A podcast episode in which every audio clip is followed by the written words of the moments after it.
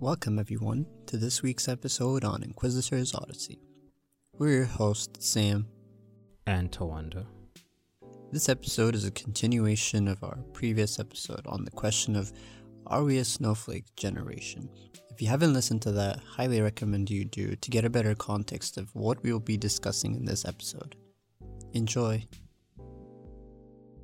Maybe, but yeah, it's also one of the things that maybe you could say it's not that big a deal. Like if you're talking to someone who's not really good at English, for example, and they call you she by mistake, right? And you're a guy, like you're not gonna take offense from that. And those things can happen, like not just as a slip of the tongue or just someone who's not really good with English or like there's so many scenarios where that could happen where it's not intended to be hateful or you're not biased in any way. So, I mean, I definitely also wouldn't agree with making it some kind of law to protect. I do think there should be some provision for cases because I think the C16 bill specified that there should be evidence that shows that the action was motivated by bias or prejudice. Because, yeah, someone can make a mistake, but if someone is deliberately trying to be difficult to undermine another person, just for the sake of them saying, yeah, sure, okay, you could say you don't believe that someone can self identify or whatever, but that already is being viewed in a very limited framework, right? Like in, I think, is it in Indonesia where they have, in their language, they have five genders. You know, there's like, roughly translated, it's like female masculine or masculine female or male male or female female or something. It's like they do recognize that not all men, like physical men, are gonna act like men. You know, there might be some who are more feminine leaning, and yeah, some people would argue that even that is socially constructed, but I don't think everything should just be binary.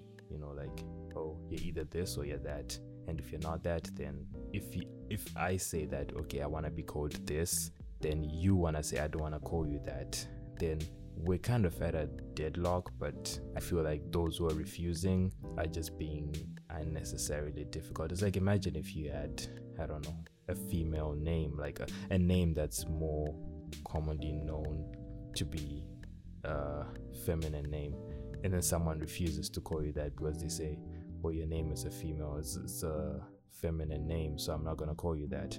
It's like, uh, that's kind of unnecessary.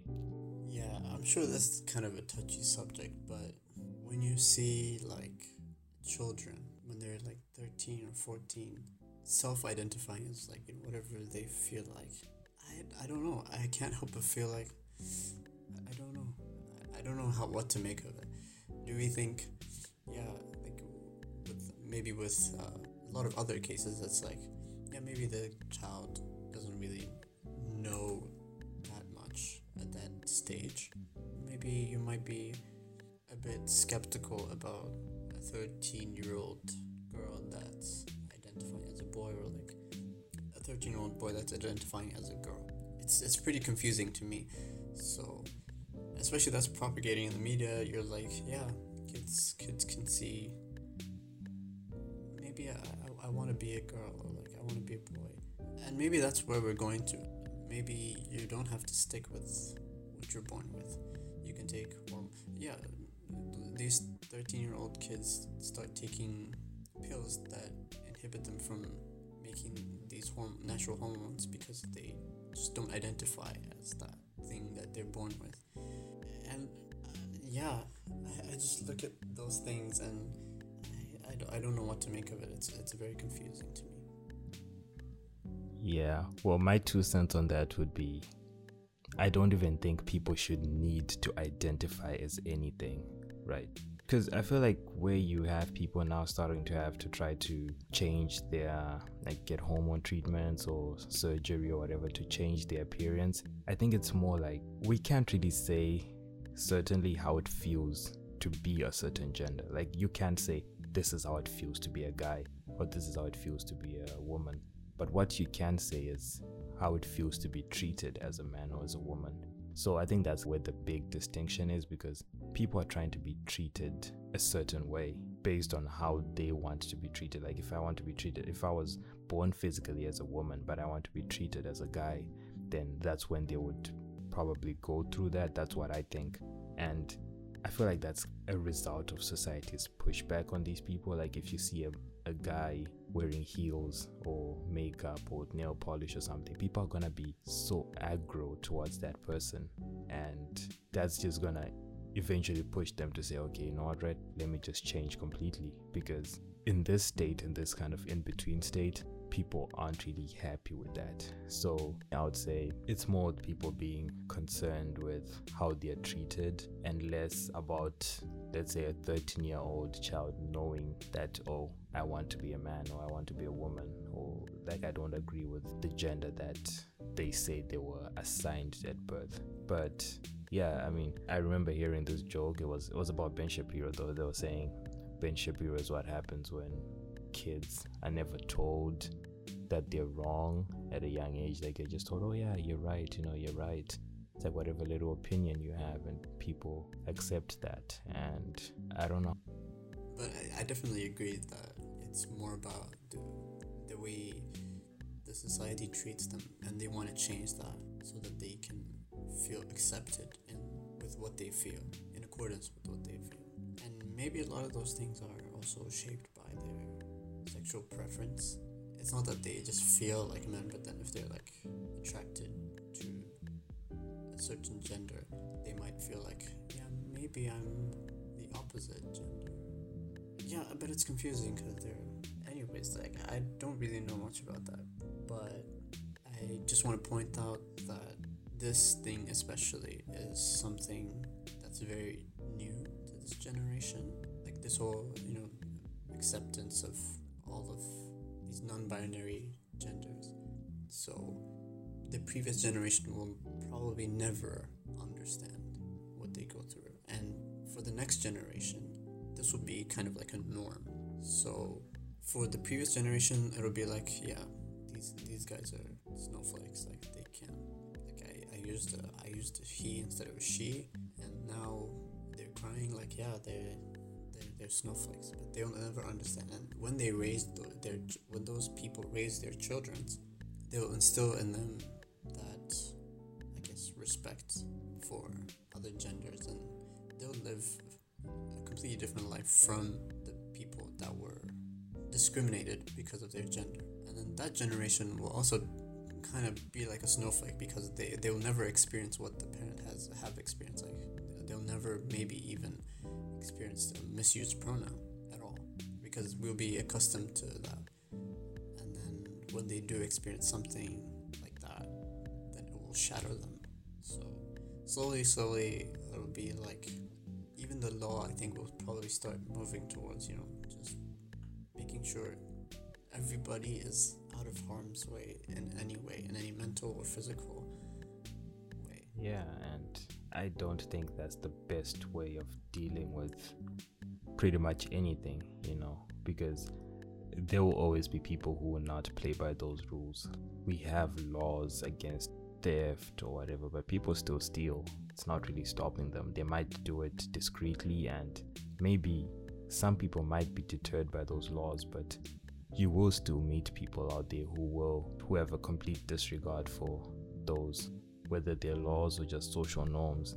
I think I understand that to a previous generation, the current generation's problems are always gonna seem so like especially when you've had such a big change as like what happened with technology. Like, I feel like I could never understand someone who let's say gets into a depressive state because they didn't get enough likes on Instagram.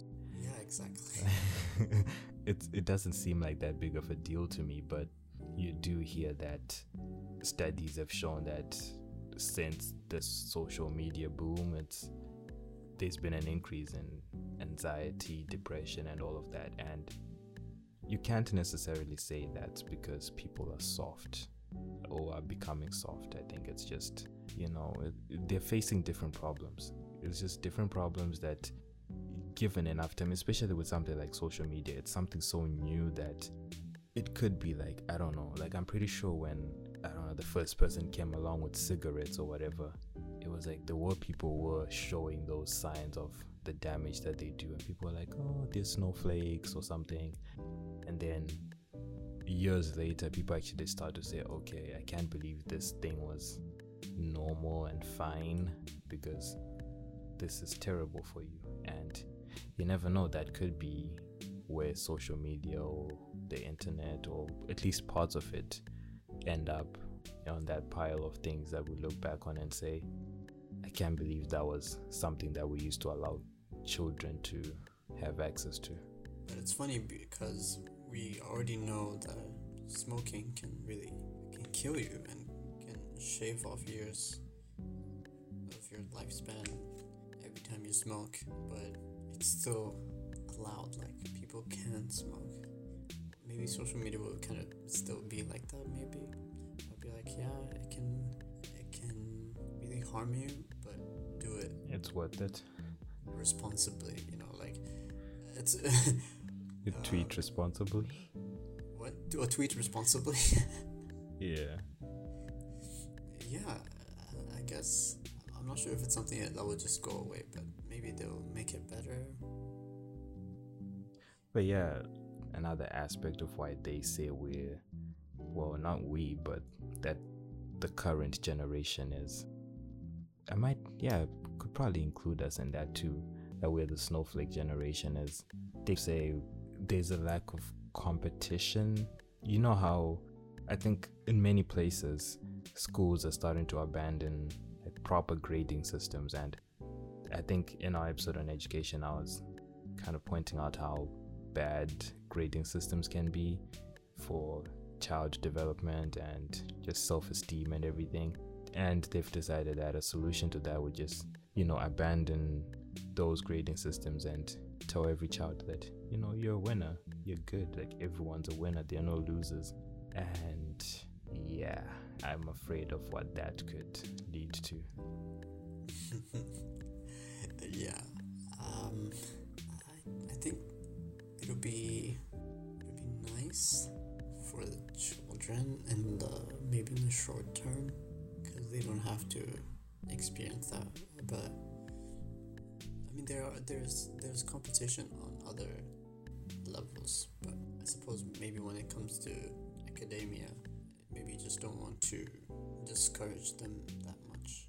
Maybe they might be struggling you know because uh, different kids have different learning paces don't all learn the same way. Instead of fixing that, they're just fixing the reaction to kids that do fall behind because of the lack of, uh, I suppose, diversity and inclusion for different types of learning methods. So, if you're not at least gonna fix that, yeah, just uh, don't maybe just don't discourage the kids by telling them, yeah, you got an F, F for failure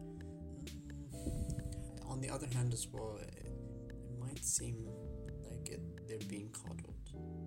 Maybe they can learn competitiveness in other aspects of life instead of something that more about you trying to find your passion and pursuing it. You know, like yeah, you might try to study a certain subject and you're like you fail at it, you get an F, and it's like maybe it's it's kind of hurtful, but maybe you're, you're just like not told you're a loser you're just gonna be told yeah, maybe this isn't for you. I think there are other things you can explore. Yeah.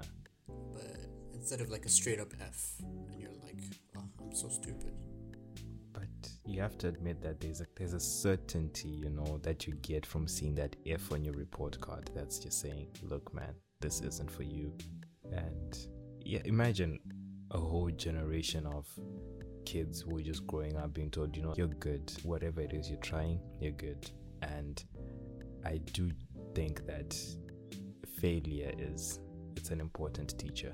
Yeah, maybe something is not for you, something you're not good at this thing, but that's an opportunity for you to try something else. And I think that part is what maybe I don't know if it's to say that we haven't emphasized that enough or something, but there should be that, you know, teaching children that look, when you fail at one thing, you know, it doesn't mean you're a failure in general.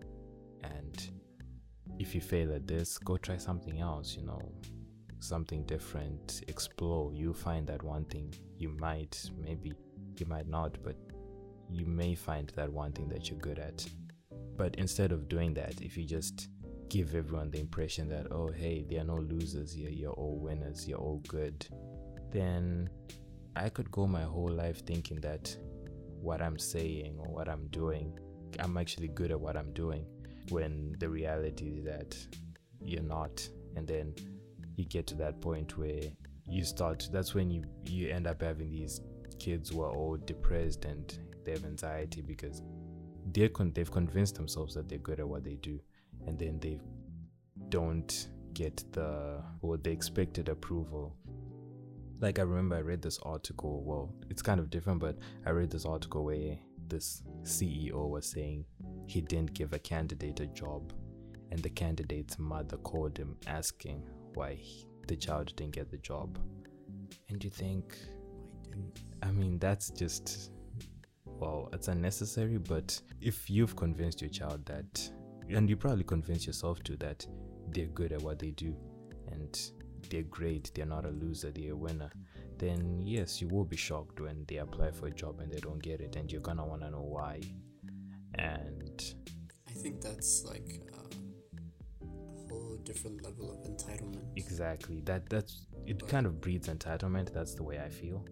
True. Yeah, I can understand that, and maybe I misunderstood the premise of the question is it that even though they know the child is a failure, they told like, sorry, I didn't mean to say the child is a failure. I mean, even though that they know the child failed the class or like is not really performing at something, they tell them they're good. I, w- I just understood it as you know, they just see that the kid isn't maybe interested in it or they're not really good at it, but then they told they don't tell them like you're a failure or you ranked at the bottom of the class. You're like these guys are all above you. You know they're better than you. But it's more like you know there's no grading system. There's no like you rank number one, good job. You rank last, uh, bad job. Or you finished before this guy, you're a winner. You finished before this guy. I mean, you finished after this guy, you're a loser. It's or like even seeing an F in your report card, like A, B, C, like this guy got a B, I got a C, he must be better than me, kind of thing. I understood it as when, even though they see that the child has failed at something, they don't tell them they're a failure in other ways. Not directly, like, hey, you're a failure, but even in, in like the report card or something, they just tell them, you know, just, you know, maybe this isn't for you, you can try something. And it doesn't mean that just because they felt that they don't have another chance, they can still persevere if they just push through maybe you know? Like you still push them to go forward with it. Like if they're really interested and they're really interested to learn you're like yeah maybe you need to improve in these things you need to improve in those things. But it's not like i make a mess and you tell me hey good job. It's more like you, you make a mess but then you don't scold them or like anything. You just tell them hey like you made a mess you know just clean it up try to improve good. Yeah, in this sense, when you, like you said, when you abandon a grading system, you say you don't get grades, you don't get rankings in class and everything. To me, like you're saying with that example of you making a mess, it's like a kid makes a mess and you just go behind their back and you clean it up and you say, oh, it's okay, it's fine, nothing happened. That kind of thing. And I do feel like in a no, I think you still have to address it. Yeah, you still have to like address it, but then you don't shout at them or you don't scold them saying like hey you're a failure kind of thing. You just deal with it in a way that doesn't seem so hurtful. But that's the thing. If let's say a student fails in class you know they're lowest ranked they've got an f or something and you don't have a grading system where they're told that you're just told okay maybe your grade wasn't so good but you know it's okay. It's like try try harder next time something like that where it's not if fail you know like a big red f on your report card or something i do feel like the way you process that is different yeah i mean if, if we didn't spend that much time in an academic setting, the F letter wouldn't mean that much to us. Seeing that as, you know, like a symbol of failure, it can be difficult to process for some people. And for some people, it could be motivational. For some people, uh, trying to grab that A could push them. It's different for everybody, but I'm just saying I can also see the merit for some people where they might not be able to deal with that with that situation where they'll just think they're stupid even though they're not and they'll just maybe not give it a real shot again because they'll be afraid of the response that they got before you know like when i guess a certain reactions a certain reaction might come from the teachers or friends family and they just don't want to deal with that. So it might i'm just saying it's understandable but it will definitely feel like you're coddling them because the real world doesn't really work like that. Because yeah if you're not good at your job you're gonna get fired. That has consequences. They're not gonna say oh yeah just i'm gonna pay you uh, for another year again and then you're gonna do better. Okay it's like you know you're not doing good you're out. If if you experience that if you haven't even experienced failing a class like yeah you're you're in for a lot of misery. Yeah, yeah, I think that's what that sheltering in whatever context it is, it really doesn't prepare you for what you can call the harsh realities of the world. It's once you go beyond that, especially like you're saying, right? Like in an academic setting or when you're still in school, high school or something, if you're getting low grades, you know, it's something, yeah, your teachers talk to you, they say you need to work hard and something, then well, that's done but when you're in the job market now it's it's something different you know these people are trying to make money and if you're holding the whole group back you have to go and in some way we do it's like early childhood is when you get to learn to deal with a lot of these things.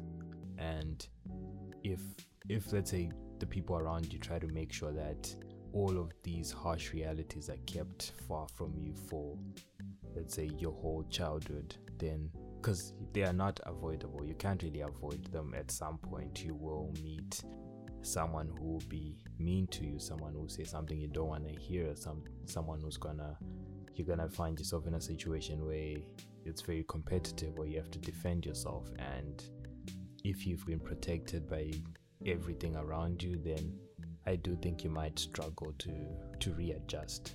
Yeah, I think the best thing you can do is help them deal with it in a way that doesn't hurt themselves.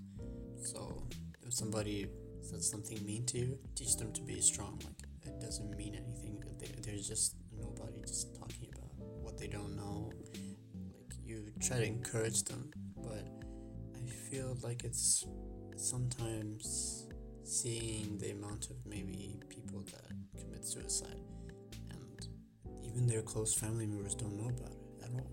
Yeah, maybe you can try to encourage people to speak up about it, but maybe that's not gonna happen. Maybe it gets to a point where they're just gonna kill themselves. So you're like, should I wait for my son to to open up and talk about bullying, or should I just make sure that he doesn't get bullied? So sometimes, yeah, maybe it doesn't prepare you for the real world. Sometimes you experience it so much that you end up not wanting to experience the real world at all and you just kill yourself. So, for parents, I guess it's kind of a tough situation. Yeah, it's understandable, especially in situations where like it's not a reversible thing. You could put your child out there, you say, hey, look, you know, get bullied, you know, you'll be fine. And then that overwhelms this child and then they kill themselves. There's no reversing that. But at the same time, they say good roads don't make good drivers or improve the driver. Don't focus too much on trying to make a good road because it might not always be good. And what happens when that road can be fixed for this driver? Like if you're just used to, you know, coasting through life, everything is easy, everything is handled for you, then what happens when there's no one there to handle it for you? True.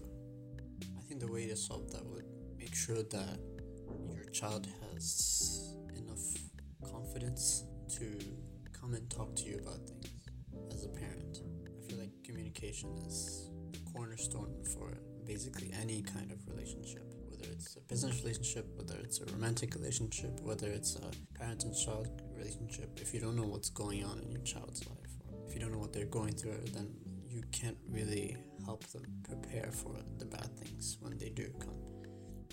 It's like, yeah, you can tell them to go out there and get bullied, he doesn't tell you about it for you to like advise them or help them through it, it's like he ends up experiencing that all by himself. And like you said, it's not a reversible thing. Even if he doesn't kill himself, he just keeps it quiet. That that can take a toll on your mind as well, even in in the long run. That will also affect the way the next generation is, how they raise their children. Yeah, my mom just let me get bullied, but I'm not gonna let my son experience what I experienced. Like no more bullies. Think if we're able to foster a very good line of communication between the parent and the child where they know what's going on and that will probably help them prepare the child for whatever is to come. But then you know you get to teenage years and you're like, leave me alone, mom. Like you know, I, don't come into my room. Just I don't want to. I don't want to deal with you. I feel like that's the most hardest part for any parent. Yeah. It's just letting go after they've tried to prepare them. It's just, uh, and then yeah, I mean, it's kind of complicated as well because you know, you can tell them all about it, and you can talk about bullies, and they may not experience it throughout their early childhood, and then you get to your thirteen, you hit puberty, and you just don't want to deal with your parents at all, and then you get bullied. You're like, just keep it in. Yeah, there's so many variables to it. Yeah. Yeah, it's really hard. I mean, it's not at all easy being a parent. But I think what may be leading to this notion of us being a snowflake generation is that as a parent, it's like you raise your child and you give them these skills that they need to go out and face the world. Then at some point, you trust them enough to be able to use the tools you've given them. And I think if there's less of that trust or not giving them skills, but just paving the world for them so that they don't need to become hardened or anything, then yes, it might give this impression of a snowflake generation. But I do think there's just also a, a part where we understand human psychology better and that has made us more conscious of what you say to people, how you treat them, and it's not necessarily that they're becoming snowflakes, but what else are we striving towards if it's not to make the world easier for people in it? Yeah, that is that is true. And as a result of that, the hardships that they never experience when if they do experience it, it'll be hard to deal with naturally because it'll be like the first time you get punched in the face. It's like it's gonna hurt much more than if you've taken a beating before, right? Maybe. Depends. Maybe, yeah. I think, as I said before, when the generations overcome those hardships and they try to better the, the lives of their children, then when they don't experience those hardships, the other generation will consider them to be like snowflakes. So I don't think it's our just our generation. I think uh, every generation after that will be a snowflake version of the previous generation. So I think what we've seen today is more about the importance of how you raise your children. And it's important to find a middle ground where you're preparing them for the world, but also not just letting them loose and experience everything and get overwhelmed. So I think I think yes, we are becoming soft, but we just need to learn that it is kind of the natural process as things get better, kind of shelter ourselves from previous hardships. And as you said, what's the point if we're not trying to make our lives better? I think we can all agree that this is an ongoing discussion, and we've only just scratched the surface here. We've come to the end of this episode, but it doesn't end here. Feel free to get in touch with us on social media with your thoughts and opinions to keep the conversation going from wherever you are. We really hope you've enjoyed this episode. Thank you so much for listening, and we'll catch you in the next one.